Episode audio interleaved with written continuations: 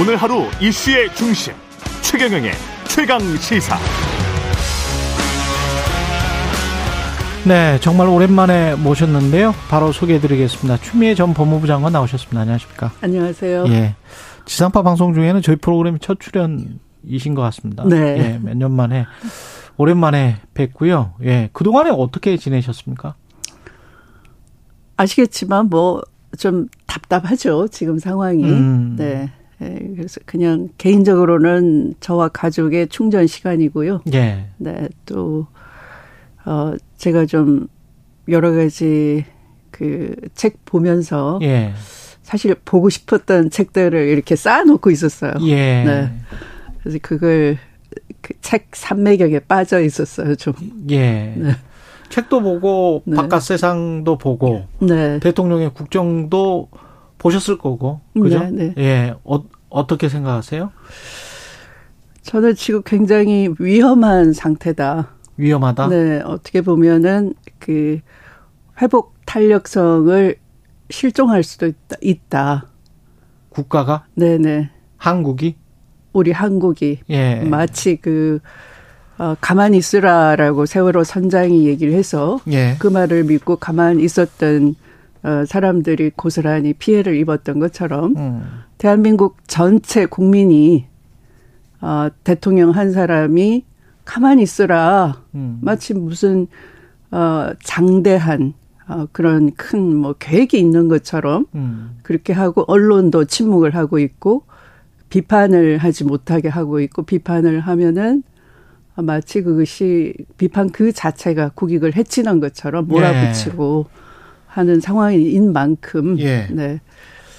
어 이렇게 가면은 어, 어그 세월호가 이 급변침으로 가라앉아 버렸듯이 국가 전체 대한민국호가 가라앉을 수 있겠구나 하는 굉장히 위험한 상황이다 이렇게 느끼죠.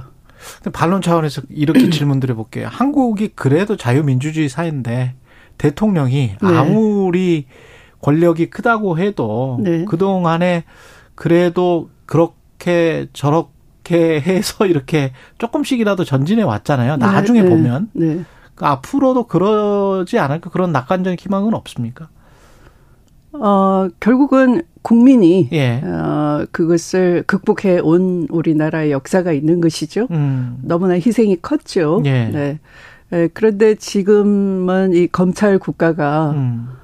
어, 한쪽으로는 이 폭력 체제를 구축하고 있는 중 같고요. 예. 어, 보다 심각하게는 저는 인간 안보를 파괴하고 있다. 인간 안보? 인간 안보. 네. 어, 지금 예. 뭐 가장 심각한 문제가 이 핵 폐기수 어, 방류 문제잖아요. 예. 네. 그것에 대해서 사실 폭력 체제라는 것은 어, 어이 우리가 그 일제를 생각하면은 항일 자주 독립의 역사라고 우리가 얘기를 하지만 예. 어 보통 사람들한테는 그냥 그 그 공포 정치를 포갑 정치를 당한 거예요. 음. 그러니까 폭력 체제의 극복의 역사라 할 수 있어요. 한마디로. 예. 그러면 일제 이후에 해방 이후에 우리가 이승만의 그 정치 체제가 어 친일 경찰, 고문 경찰, 특고를 중용해서 어그 독재 체제를 구축을 했죠. 예. 어 우리가 그것을 4.19로 극복을 해냈죠. 음. 네. 그다음에 어 박정희의 그 중앙정보부를 통한 어 그런 통치 또 전두환의 군부를 중용하는 통치 예. 이걸 다 우리가 어, 어그 60이나 뭐 또 5.18이나 이런 것들로 극복을 하려고 몸부림을 친 거잖아요. 예. 어, 촛불 이후에 등장한 이, 이 검찰 통치 체제라고 하는 것은 어 검찰은 뭡니까? 그 지금 대통령의 경험은 음. 검찰총장으로서 검찰총장이라는 것은 검찰총장 한 사람만 검사인 거예요. 예. 왜냐하면 그 검사 동일체의 원칙으로 그, 예. 그 조직 자체가 검찰총장에게 수렴이 돼야 되는 거예요. 어. 상명하복 관계로. 예. 어떻게 보면 군대보다 더 심각한 거죠. 근데 그걸 정부에 그대로 지금 근데 지금은 저는 이것을 음. 예. 어, 검사 동일체의 원칙이 음. 입법부, 사법부까지 아, 행정부뿐만이 몽땅 다, 아니고? 행정부뿐만 아니라 몽땅 다 대통령 한 사람의 뜻대로 그러니까 공직이나 관직이 국민에게 봉사해야 되잖아요. 예. 그리고 공직 관직 사이에는 조직 간의 어떤 권한 위임도 있어야 음. 되고 어, 또 그 권한 위임자끼리의 상호 견제도 있어야 되고 다른 의견 내부 비판이 있어야 되는데 그게 일체 없는 거잖아요. 아. 네. 그래서 검찰 국가다. 그러니까 이것이 검사 동일체의 원칙이 이, 이 나라 공조직 전반에 번져 있는 저는 이것을 권력 동일체 원칙이다라고 아. 말하고 싶어요. 검찰 국가의 네네. 권력 네, 통일체 그러니까 원칙이다. 어, 역대 어떤 권위주의 정부보다 가장 위협적이고 위험하다. 음. 네, 이렇게 생각이 들어요. 근데 만약에 말씀대로 그렇게 완전히 네. 어, 장악이 됐다면 방법은 없는 거 아닙니까? 어, 사실은 이 권력에 예. 이익을 보려는 자는 어, 아첨과 아부를 하고요. 음. 어, 또 일반 시민들은 공포를 느끼죠. 예. 어, 그 전 정부를 한번 생각해 보십시오. 어, 제가 그, 어, 처음 정치를 할 때만 하더라도 예. 그 외무부에서 그 외교 행랑의 그 지방선거를 연기하라라는 문건을 보고 어 그 당시 외무부 공무원이 해외 공간에 가 있는 그 외교 행랑을 발견한 예. 공무원이 내부 고발을 했었어요. 크게 보도가 된 적이 있습니다. 예. 네. 아, 그런데 지금은 어때요? 공무원의 내부 고발이 없어요. 음. 네. 문재인 정권만 하더라도 민주적이니까 예. 그 생각이 다른 공무원들이 막 내부 고발을 활발하게 했잖아요. 음. 그런데 지금은 다 숨죽이고 있는 거죠. 예. 그러니까 그만큼 한쪽으로는 법치, 예, 또 한쪽으로는 자유 이걸 외치면서 예. 어떤 정당성을 포장하고 잘못하면 개개인이 어 검사가 가지고 있는 압수수색, 영장 청구, 인신 구속, 그다음에 뭐 수사 기소권 이런 걸 남발해 가면서 음. 굉장히 그 법치를 가장한 폭력적인 수단을 쓰기 때문에 음. 개개인이 느끼는 공포가 과거보다 훨씬 심각한 거죠. 그렇게 숨죽이고 있다는 징후 뭐 사실 뭐 이런 것들을 발견할 네. 수 있는 게 최근에 뭐 수능과 관련한 이조 장관의 발언이랄지 네네, 그렇죠. 뭐, 그 뭐, 최고의 전문가다. 전- 네네. 이, 이미 뭐, 이 관련해서 수사를 했기 때문에, 네. 뭐, 교육과 관련해서는 전문가다라는 집권여당 관계자 이야기랄지 이런 거를 통해서 지금 보고 계시는 거예요? 그게 어떤 그것도 하나의, 사례죠 하나의 지금 징후 네네. 사례다. 예. 그, 네. 그러니까 설명이 없잖아 맥락이 없잖아요. 음, 내, 내 관료로서의 에, 교육 관료로서의 이런 생각이 있는데 예.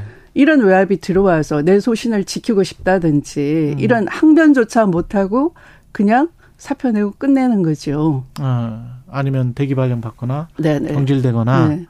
근데 그것과 관련해서 관료 집단 내에서 별다른 이야기가 안 나오는 거 아니냐. 네네. 이거는 심각한 그만큼 징후다. 공포를 느끼는 거고요. 예. 네. 그리고 이제 어 글피타면 어 고소 고발을 당하니까 예. 네. 어 지금 후쿠시마 해양 오- 오염수에 관련해서도 예. 이 과학적 근거를 가지고 데이터를 가지고 음. 서 어, 균열 교수님 같은 예. 경우는 그 위험하다라고 또 우리나라 제주도 해역이나 동해안에는 정부가 얘기하는 것보다 훨씬 빨리 음. 에 예, 도달할 수 있다라고 얘기를 하잖아요. 예. 그러면서 근거를 제시했어요. 예. 그런데 어민단체 대표가 고발을 해요. 음. 그러니까 이게 일제 통치의 가장 그 뭐 어, 일본이 많은 어떤 군, 군대를 동원해서 우리를 지배한 게 아니에요. 예. 밀정을 통해서 우리끼리 그러니까 이웃이 감시하거나 어, 우리 이 조선 경찰이 어, 우리 국민을 탄압을 하는데 음. 앞제비가 된 거죠.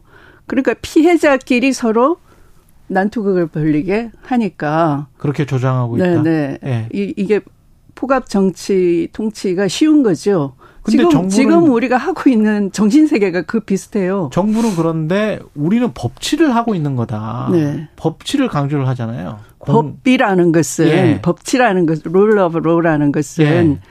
왕권이 강할 때 왕도 어이 헌법에 따라야 된다. 아. 어, 그러니까 이 국가 폭력으로부터의 시민을 보호하기 위한. 위해서 법치가 있는 것이지 예. 어떤 어, 통치권자의 어, 도구가 법이, 법이 아니라고요. 아니다. 네. 네. 그러니까 법치, 자유 이런 것들이 완전히 그 본말이 전도돼서 음. 거꾸로 사용되고 있는데 자유도 어떤가요? 예. 몸으로부터의 자유인 것이지 누구의 자유가 아니에요. 예. 그러니까 어 억눌린 자들, 그러니까 음. 공포를 겪는 자들이 공포로부터의 자유, 어 또는 음. 포갑으로부터의 자유, 인신 구속으로부터의 자유, 어떤 크다란 물리적 폭력으로부터의 자유인 것이고 그것이 궁극적으로는 인간의 존엄을 지키기 위한 인간 해방의 하나의 보호 장치인 것이지 자유라는 것이 예. 네.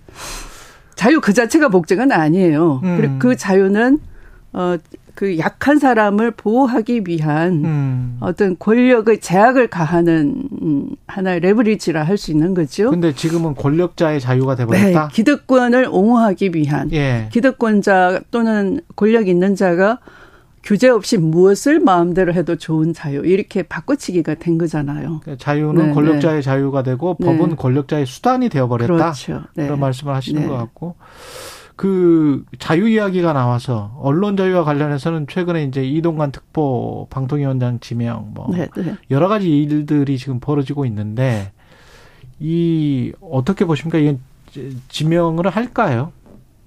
이, 이런 정도의 말들이 학폭뿐만이 아니고 과거 언론 통제 의혹이랄지 이런 문서들까지 다 나왔는데 어, 이동관 후보 본인의 네. 에, 그 등용 자체가 있을 수가 없는 것이고요. 음, 네. 이미 이 사람은 언론 자유를 침해하는 어, 부적격자라고 어, 그의 그 죄가가 증명을 하는 것이고요. 예, 어, 그 다음에 자제분 경우에는 이걸 마치 무슨 연좌제 적용하냐 이렇게 집권당이 반응을 하는데 그게 아니고 아까 제가 이 검찰 국가가 폭력 체제를 구축 중이라고 말씀드렸어요. 예, 네.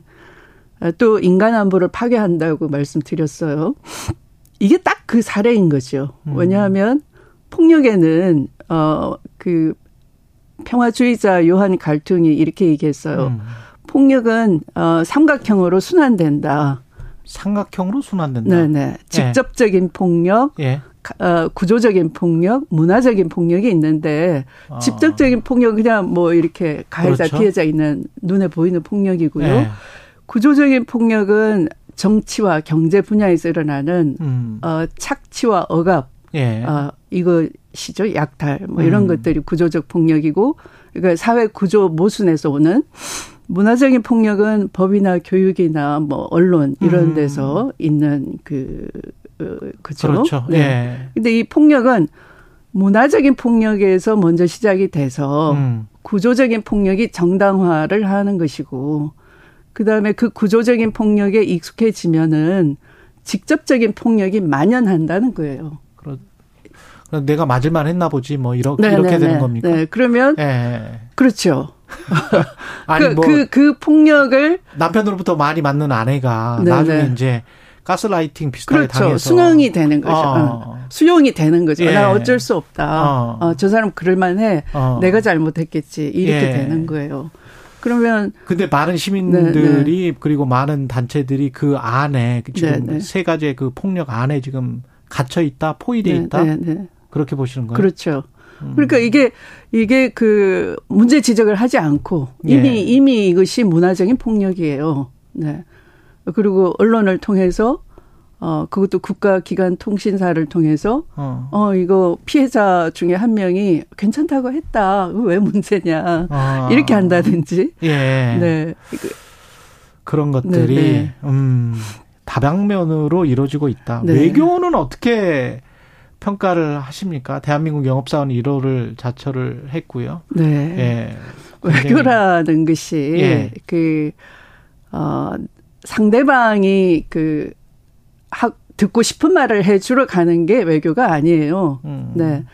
내가 아, 상대방으로부터 얻어낼 것을 적절하게 예, 말하고 얻어내고 하는 것이 외교인 거죠. 예. 근데 영업사원이라고 하시면서 말은 그렇게 하시고 음. 실제로는 상대방한테 비위를 맞춰주느라고 우리 고객을 다 내줘버리는 그러니까 외교가 아니라 그냥 뭐 나들이를 가신 거라고 할까요? 나들이다. 네, 네.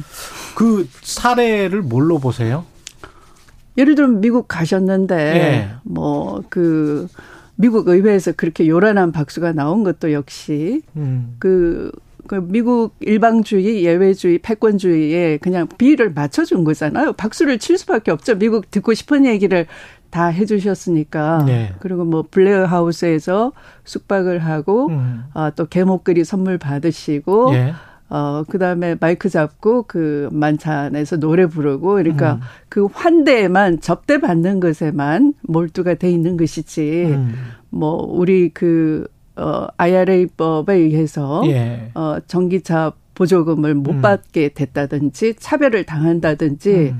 뭐 이런 것들에 대, 대해서 어떤 지적이나 또는 항의 항변도 못하고 얻어온 것이 없잖아요. 고친 게 없다. 네네. 예. 그 한중 관계 음. 특히 좀 걱정이 되는 측면이 있는데 네. 그 여권 내부에서도 이제 미국이랑은 네. 여권 내부에서는 이제 미국이랑 충분히 했으니 네. 어 이제 중국과의 관계에 관해서 조금 더 어, 신경을 써야 된다 그런 목소리는 좀 나오고 있는 것 같습니다만은 우리가 시간이 남아 있을까요? 어떻게 보십니까? 아까 회복 탄력성이 상실된 것 같다 이렇게 이야기했는데 외교 관계도 이 회복 탄력성이 있어야 되는 분야잖아요.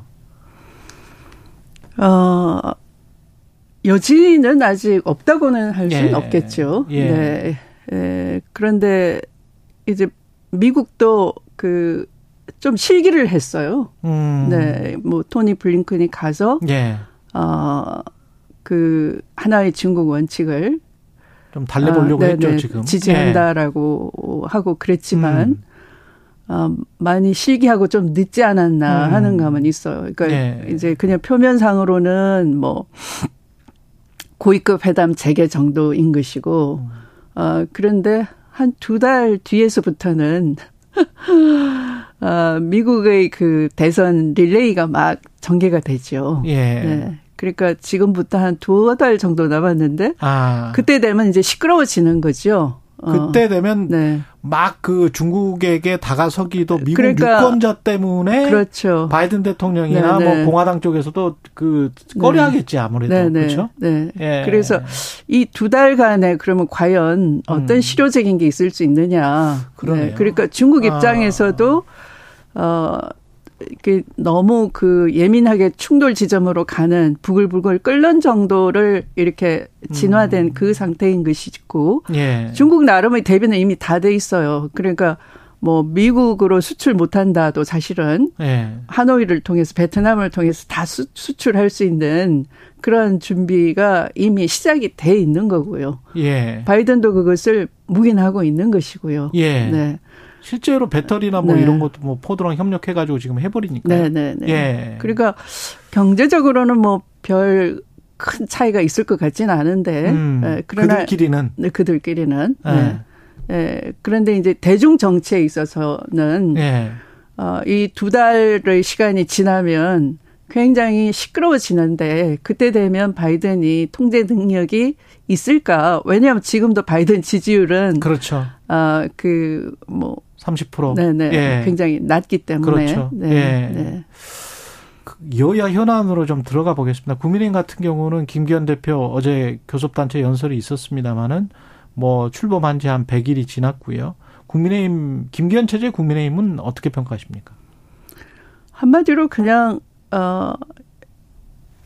어이 검찰 국가에서 예. 제가 권력 동일체의 원칙이 됐다라고 말씀을 드렸어요. 음. 어, 그런데 에, 그것이 국회에도 또 사법부도 마찬가지로 수렴돼 있다. 대통령 한 사람한테 그런데 대표적으로 김기현 어, 대표가 이끄는 국민의힘 당은 국회에서 한 축이에요, 그죠? 음. 네. 예. 아, 제 1당이 민주당이지만 또 제 2당으로서 집권당 국회의 한 축인데 이게 당청 관계가 아, 파트너십이어야지만 예속 관계가 아니고 이렇게 음. 동등한 파트너가 돼야지만 예. 이게 국회도 어 삼권 분립의 한 축으로서 잘 돌아가고 국회 나름의 점검과 견제와 균형, 민주 정치가 가능한 거죠. 음. 국민의 여론을 수렴해서 전달하고 그러니까 지금 교육에 대한 대통령의 개입에 대해서 뭐 집권당에서 의원이 하는 얘기가 음. 그 입시 비리를 수사했기 때문에 대통령이 네. 교육에 대해서 잘한다라고 하잖아요. 예. 어, 그런 식의 아부와 아첨이 나오는 것은 전혀 기능을 못하는 하나의 현상이고요. 그러면 어, 전능하신 윤통령님 부르라는 거예요. 그러니까 올마이티 어, 네. 윤석열 대통령 이렇게 찬미 예수처럼 불러야지만 된다 하는 그런 얘기 비슷하게 되는 것인데 있을 수가 없죠 민주국가에서. 근데 분위기가 이러면 나중에 네. 공천 때 네. 그 근데 국민의힘 현역 의원들은 또 검사 출신들이랄지 이른바 대통령 측근들이 많이 들어오면 네. 본인들의 지역구를 내줘야 되는 거지 않습니까? 그래서 거기에서 어떤 네. 갈등이 예, 나올 가능성도 있지 않을까요? 그냥 그때는 본인의 정말 큰 이익이 달려 있는데 그대로 있지는 않을 것 같은데 어, 아무리 그러- 검찰 국가라도 어, 저는 예. 그 그것이 이제 하나의 음 정당 정당 정치에서는 어, 정당 내의 리더십이 있어야 되거든요. 예. 그런데 이 정당 내의 리더십이 계속 이렇게 붕괴돼 가고 있는 거죠. 예를 들어 어, 홍준표 대구시장에 대해서 뭐 상인 고문에 해촉하면서 봉쇄를 한다든지, 그러니까 그 입을 닫으라라고 한다든지, 그러니까 당내 그 건강한 이견을 어, 전혀 조금도 그 한, 음. 어, 한치도 용납하지 않는 음. 어, 그런 분위기가 어, 굉장히 위험하다라고 느끼거든요. 예. 네. 민주당은 좀 다르잖아요. 확 하잖아요. 민주당은 다르다고 지금 말씀을 하셨는데 김은경 혁신위원장 같은 경우에 네. 이렇게 이제 지지율이 에, 상대적으로 즉 임기 1년 차인데 2년 차 이제 들어갔습니다마는 낮은 상황에서도 대안으로 비춰지지 못하고 있는 것 아니냐 이렇게 이제 비판을 했잖아요. 그리고 그게 또 사실은 당 지지율에도 나타나는 것 같고 네. 뭐 만약에 국민의힘이나 어, 대통령이 그렇게 잘못했다면 아무리 그래도 뭐 반사익을 많이 받아야 될 텐데 그런 거는 또 아니거든요. 민주당이. 어, 여전히 이제 그 이재명 대표의 경우에는 예. 그 대장동 사건으로 그냥 막 그 음, 색칠이 돼 있는 거죠. 예. 그러니까 사람들은 그 복잡한 사건에 대해서 예. 맥락을 잘 짚어내질 못해요. 이미 네, 그리고 유죄 심증을 가지고 네, 있다. 네. 많은 유권자들이. 언론이 잘 짚어내지도 않고 예. 활발하게 뭐 어, 사실은 이 언론이 굉장히 심각한 건데요. 음. 언론의 그 매개 기능. 아까 제가 그 폭력의 그 폭력 체제를 구축하고 있는 검찰 국가라고 말씀드렸고 그 삼축 가운데 폭력은 하나다. 네네 문화적인 폭력의 언론 대중 매체의 역할이 그죠. 예. 큰데.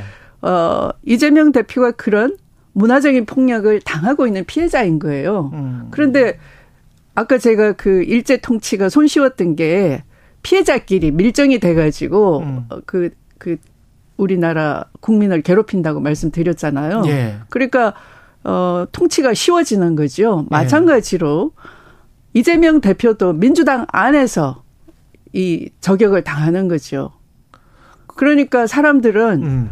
어, 아, 민주당 내에서 음. 어, 저렇게 이재명 대표를 또 지적하는 걸 보니 음. 뭔가 대단히 잘못한 정말 실제 사법 리스크가 맞나 보다. 이렇게 생각하는 거예요. 근데 진짜 사법 리스크가 현실화돼서 가령 예를 들어서 네. 불체포 특권 포기 선언을 했는데 또 어떤 체포 영장이나 구속과 관련돼서 이제 영장 실질 심사를 받게 된다면 그래 그렇는데 법원의 판단은 지금 말씀하신 것과 다르다면 물론 이제 그 이후에 또 재판을 받아봐야 되겠지만 그 그런 상황에서 만약에 총선을 치러야 된다면 지금 말씀하신 어떤 전제들이 국민들한테는 이게 적용이 안 되는 거 아닙니까? 아, 이게 원래 뭔가 있었구나. 유죄 심증이 더 확고히 굳어지는 계기로 가지 않을까요?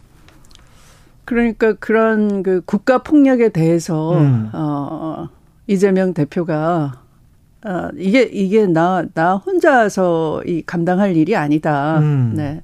나한테 문제를 던지지만 제2의 이재명이 있을 수 있다. 음. 그러니까 뭐 사실은 조국이 당하는 거나 이재명이 당하는 거나 본질적으로 같은 거예요.